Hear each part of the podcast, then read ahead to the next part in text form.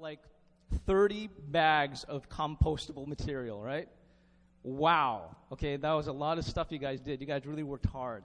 Um, how many of you guys uh, were, were, were, here and you guys were at the, the different stations and you, you, were, you were preparing things for the elderly? How many of you guys were actually here with Pastor Calvin? And, and there was all of us that went to the, the you know, elderly home and all of it went to go pick up trash. Uh, I went to uh, um, City Team SF.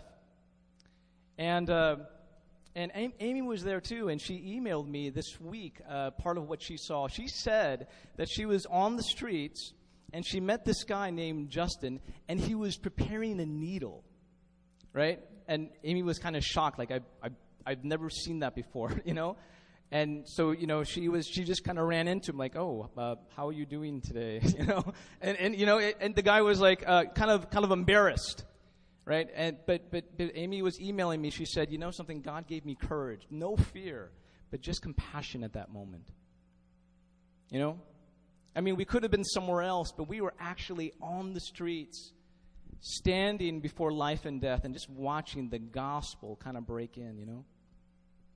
I'll actually share a little bit of, of my own story. Um, so I went to City Team, and th- we had a guy, we had a leader by the name of Eric. Now, this is not Eric Venable, okay? But this was another Eric. He was like in his mid 20s.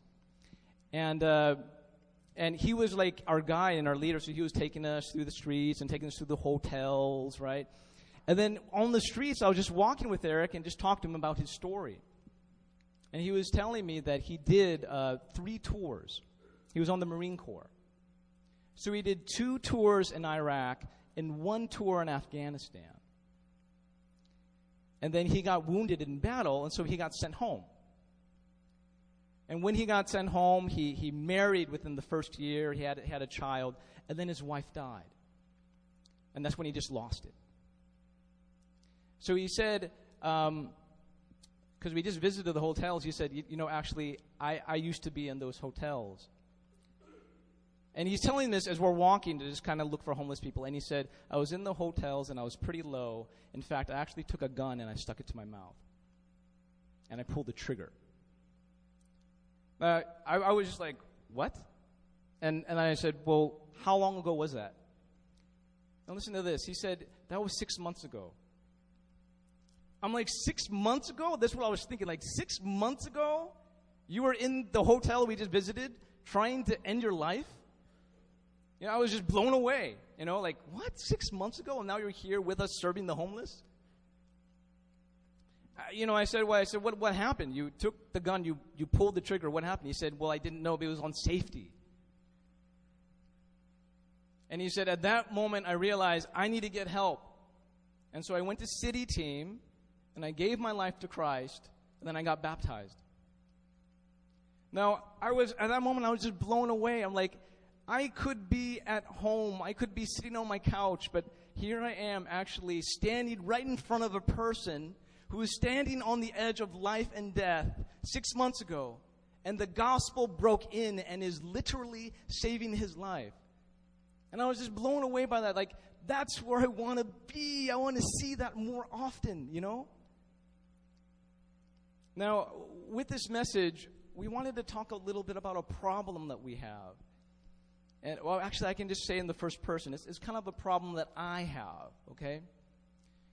Which is that I, I just feel like I don't get to meet a lot of people who are standing on the edge of life and death, and the gospel has broken in and transformed them. You know, I, I don't, I, I can go through weeks and weeks and not necessarily see that or meet a person like that, you know? Like, I, am not trying to make anyone feel bad, but I, I, live in, I live in the suburbs, you know, and and I get in my white Prius in the morning and I drive to work and I just go to work. I can, I can drive all the way to work and not meet like a single homeless person, you know? And so I feel like i am kind of sheltered. I kind of removed myself from some of the rawness of where the gospel just breaks in and transforms lives. And I feel like that's kind of a problem. Like a lot of us live lives that are kind of sheltered. We've, we've been one or two steps removed from that. But when I was there in front of Eric, you know, I was just kind of feeling like life, my heart was being stirred, like, wow, the gospel is the most powerful thing in the universe. But we're, a lot of times we're so removed from that reality. And so that poses a little bit of a problem for us. So, how do we get there? How do we uh, meet people and go to places that we don't kind of want to go, that we've been removed from, and get our hearts stirred and excited? And that's what we want to talk about this morning. Can you guys turn with me to Luke chapter 4? Luke chapter 4. Turn with me in scriptures to Luke chapter 4. Now, we're going to do a little bit of teaching here. We're going to remain here in Luke chapter 4. But I want to first start off by saying that in this scripture, we are going to read about the first public appearance of Jesus Christ. Now, prior to this, Jesus was uh, baptized, and then he was tempted in the desert. And now it's like, boom, Jesus is on the scene. And he's, he's, he's out there and he's doing his first public ministry. Okay, so this is a big deal. This is like setting the tone of his ministry. Here in the scripture, he's explaining the very nature of his ministry and his calling. Okay? Now here we go. This is we're going to start in, in verse 16. And he came to Nazareth, where he had been brought up. And as was his custom, he went to the synagogue on the Sabbath day, and he stood up to read. And the scroll of the prophet Isaiah was given to him. He unrolled the scroll and found the place where it was written The Spirit of the Lord is upon me, because he has anointed me to proclaim good news to the poor. Can I hear you guys say poor? Well, let me just do a little quick little teaching on this. Automatically, when we hear the word poor, we're thinking of people with like low cash, right? That's we, we read this, but it, we read it through the vision of just uh, you know financial status. But one thing we should understand is that when, when Jesus was reading these words in the context, actually it was probably more of a social thing than it was a financial thing. I don't know if you knew that. But in, back in that day, poor people were not just people low on cash, but they were people who were low in status. So I'll give you an example. Like when you guys were in high school, who was a poor person? I'm sorry, Art? The nerds. How many here were nerds in high school? Raise your hand. Come on, proud. Right. So it was. It, it wasn't that. It wasn't that we were like uh, low in cash, but we were just low in what, like being cool, right? So it's a different kind of, a poverty. Am I right? So, so basically, there's, there's, it's a social kind of poverty. Now you're looking at it through different factors your, your family upbringing, your religious piety, your education, your gender. You know, there's different factors in determining where you are. And, and uh, definitely, when we say poor, it also includes spiritual, um, uh, spiritual standing. Now, how many of you guys, at least in one category, fit the description of poor? And maybe I can highlight the spiritual standing, right? All of us do, right? So when it says poor, it's not like, oh, those people. It's actually, it's all of us. But different people are poor in different ways. The Spirit of the Lord is upon me because He has anointed me to proclaim good news to the poor. He has sent me to proclaim liberty to the captives and recovering of sight to the blind, to set at liberty those who are oppressed and to proclaim the year of the Lord's favor. Now, let me say a little bit about the Lord's favor. Do you know what he's talking about with the year of the Lord's favor? It's one word, starts with a J. It's, it is what? The year of Donald. Jubilee. Let me guys hear you go, Jubilee. Okay, that was not convincing. But, but back then, back then, if you did a Jubilee, you'd be like, woohoo, Jubilee. You definitely would be very excited about it. Because what was the year of Jubilee? The year of Jubilee is all debts are canceled. Okay? So every 50 years, they would hit the reset button. And basically, if Mark was an indentured servant, year 50, doesn't matter how big your debt is, Mark goes free, gets to go back to Linda. Right? And if you lost your land because you had a debt to pay, after 50 years, they would hit the reset button, you get your land back. All debts are canceled. Okay? Now, Jesus is coming and saying, I have come to hit the reset button, and all the slaves get to go home. And all the people who have lost land get their land back again. This is a big deal, okay? Do you guys know where Jesus is quoting right here? He's quoting Isaiah 61. And in Isaiah 61, after this verse, there's another verse. You guys know what that verse is? To proclaim the year of Jubilee and what? And the day of God's vengeance. Right? That was also part of the it was part of the set. Jesus left it out. Why did Jesus left it out? He's very clear. I have come to give grace. Now let me ask you something. What do poor people, captives, blind, oppressed, and people who are in debt all have in common? What do they all have in common? They're all people that Jesus is going to. right? Wow, that was a very obvious, insightful observation. They're all people that Jesus is going to. Now, what are the implications for us? The implication is that if you want to see Jesus at work, where do you need to go to? Where they are. This is not rocket science, right? Jesus is moving. He's always moving to the people who are poor and in need. Now, is there anyone in this congregation this morning who's feeling pretty poor and pretty in need? Jesus is moving to you. Whatever room you're in, Jesus is always moving to the person who's in need. You're walking by the street, you pass by a homeless man. Jesus is wanting to move to that person. Jesus goes to the person who is in need and suffering. So if we want to go and see the difference that the gospel makes, where do we need to go? We need to go to the poor and the captives and the blind and the oppressed and the people who are in debt. Now, what I'm saying is that everything in our society is actually wanting to remove us from these people. These people. Right? Right? Where we live, how we get to work, everything. It's just like we're wanting to remove and to be safe and to be play it safe. And the gospel is moving us out to places we don't want to go. But it's when we go there and we meet Eric and we, we hear about Nikole that's when we see the gospel moving. So we got to go, right? We got to go because that's where the gospel is going.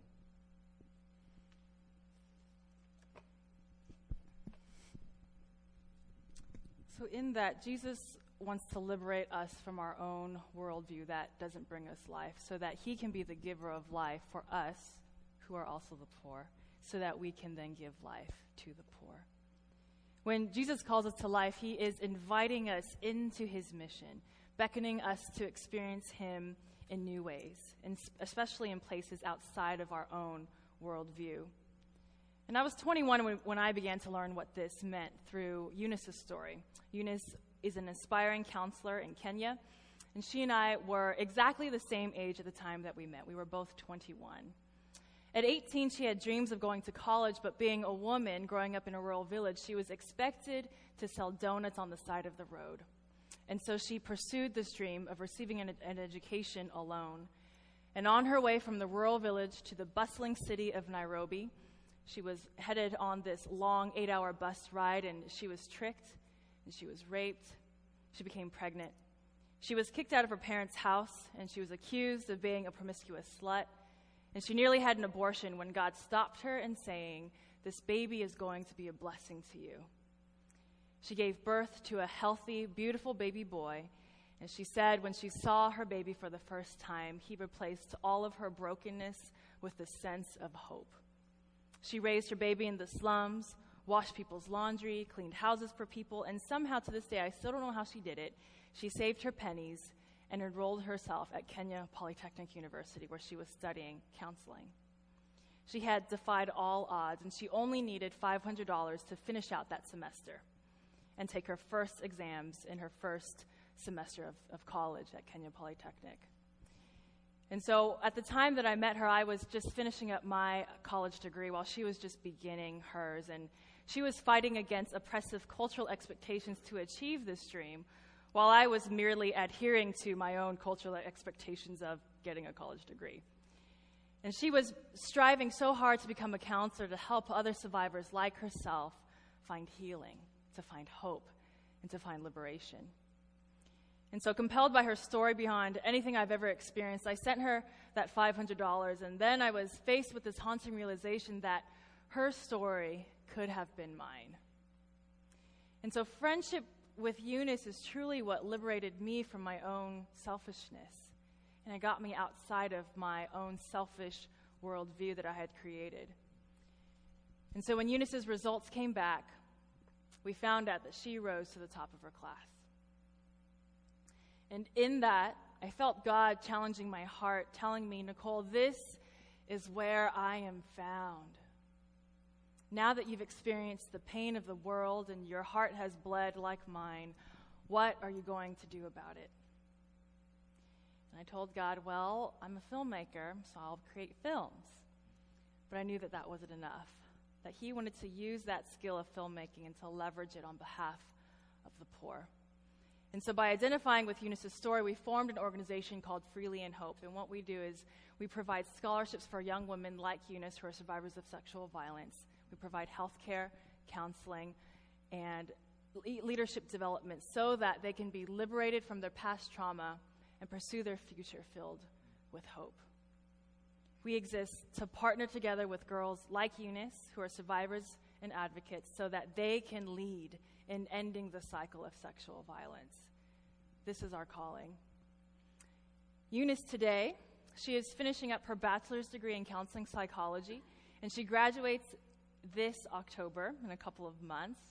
She's working already as a counselor for drug addicts in the slums, and so the majority of her clients are women who are working in prostitution. And these women love her, and she really loves them. She is active in the fight to end the cycle of sexual violence in her community, and in her, I have actually found my purpose, and that's in partnering together with her so that she can achieve her dreams in ending the cycle of sexual violence. Her little boy, Eugene, is seven years old, and he also has big dreams. He wants to be a policeman so that he can protect his mother and his community. And so, through, through these stories of the community around us, Jesus is saying to me, This is where I am found. And in our own community here in the Bay Area, working with the organizations that you partner with, working among the homeless, working among men and women who are addicted to drug abuse and to alcohol, women who are broken on our streets, women who are forced in prostitution here in our own neighborhood of Oakland. Jesus is saying to us, This is where I am found. In the broken, in the imprisoned, in the poor, in the oppressed, in those who are desperately waiting for the Lord's favor to come into their lives. This is where He is calling us nearer to Himself, nearer to His heart, nearer to His liberation, nearer to His worldview where love, justice, and hope reign. Friendship with the poor liberates us from our own worldview, and there we will come face to face with Jesus Himself.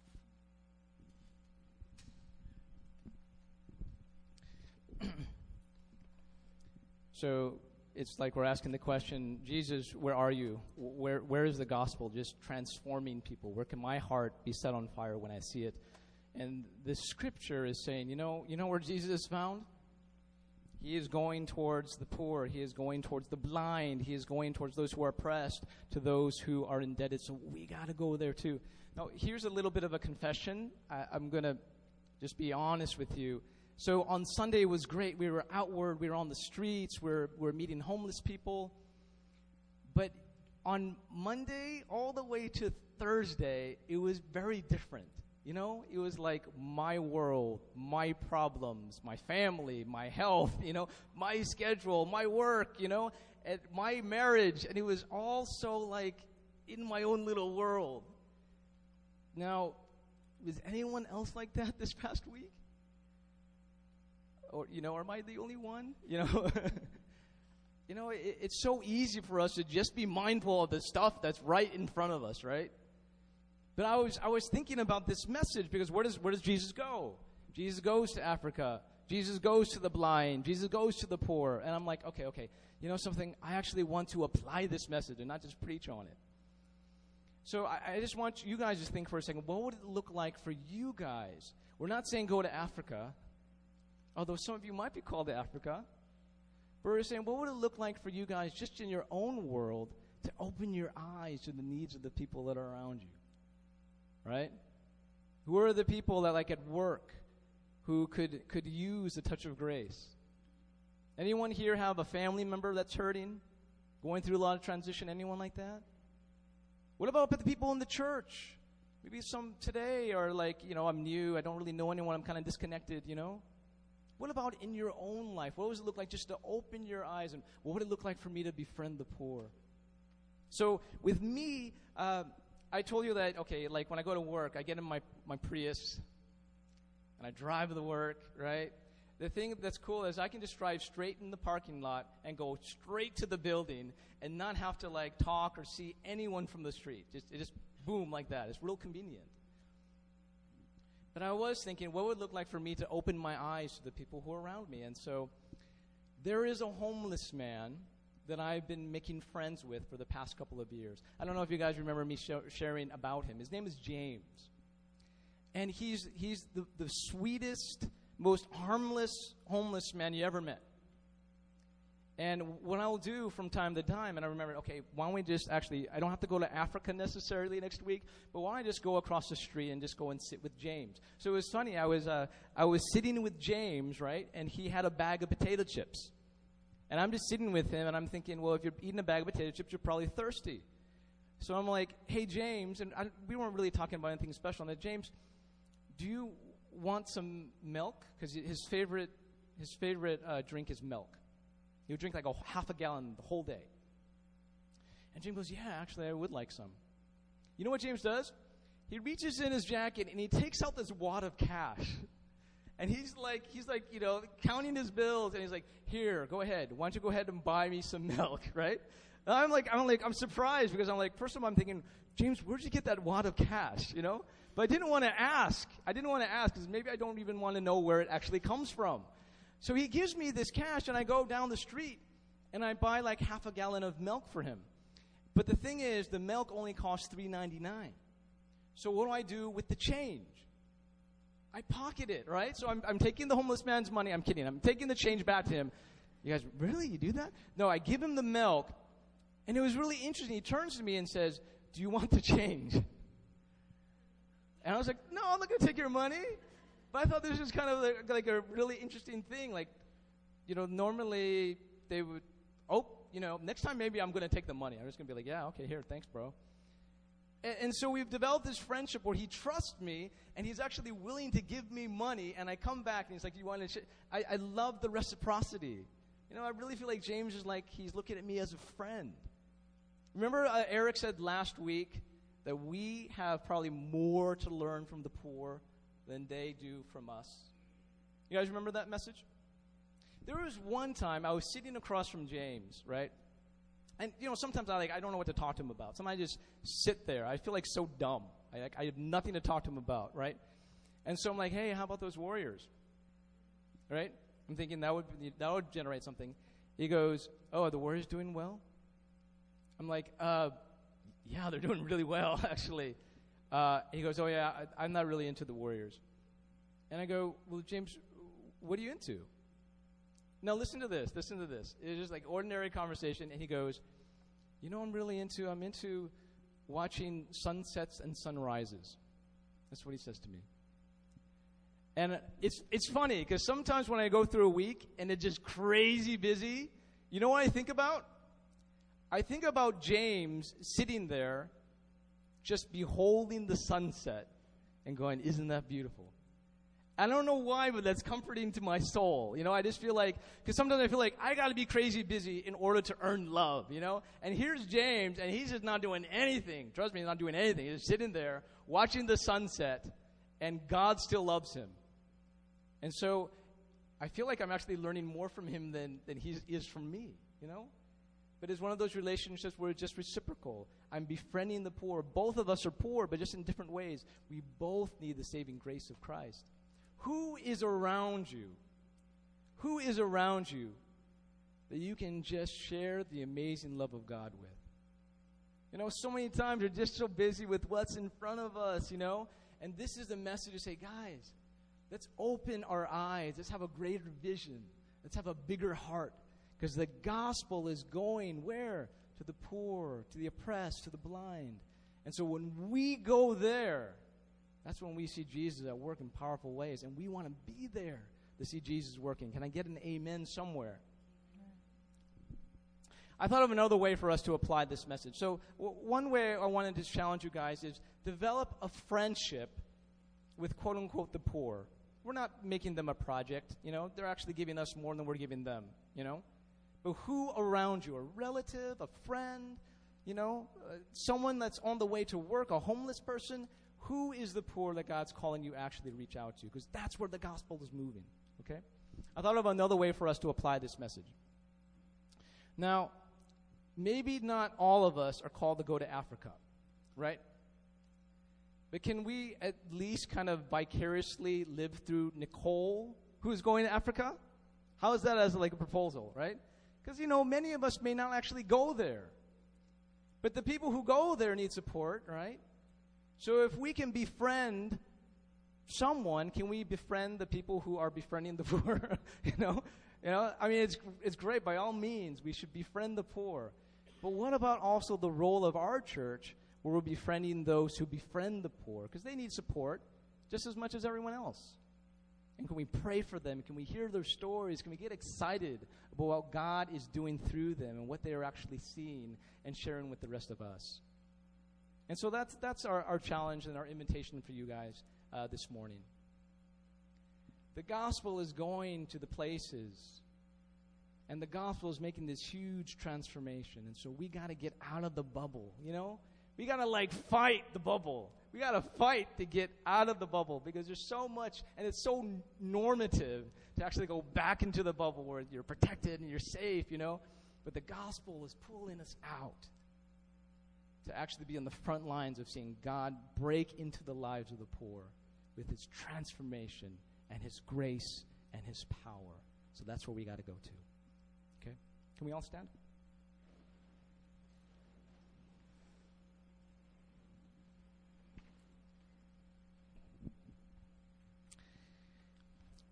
Dear Lord, I just want to offer a prayer of thanksgiving. We are the poor, actually. We are the spiritually impoverished. And Jesus came for us. He came and He died for us to forgive us of our sins. We are the poor. And because the gospel has moved to us, Lord, I pray it would also move through us. Would you use us and send us out and take risks? Would you open our eyes to the people that are around us who are in need, who are poor and in desperate need of the grace of God? Call us, Lord. Speak to us. Change our hearts. We pray these things in the amazing name of Jesus Christ. Amen.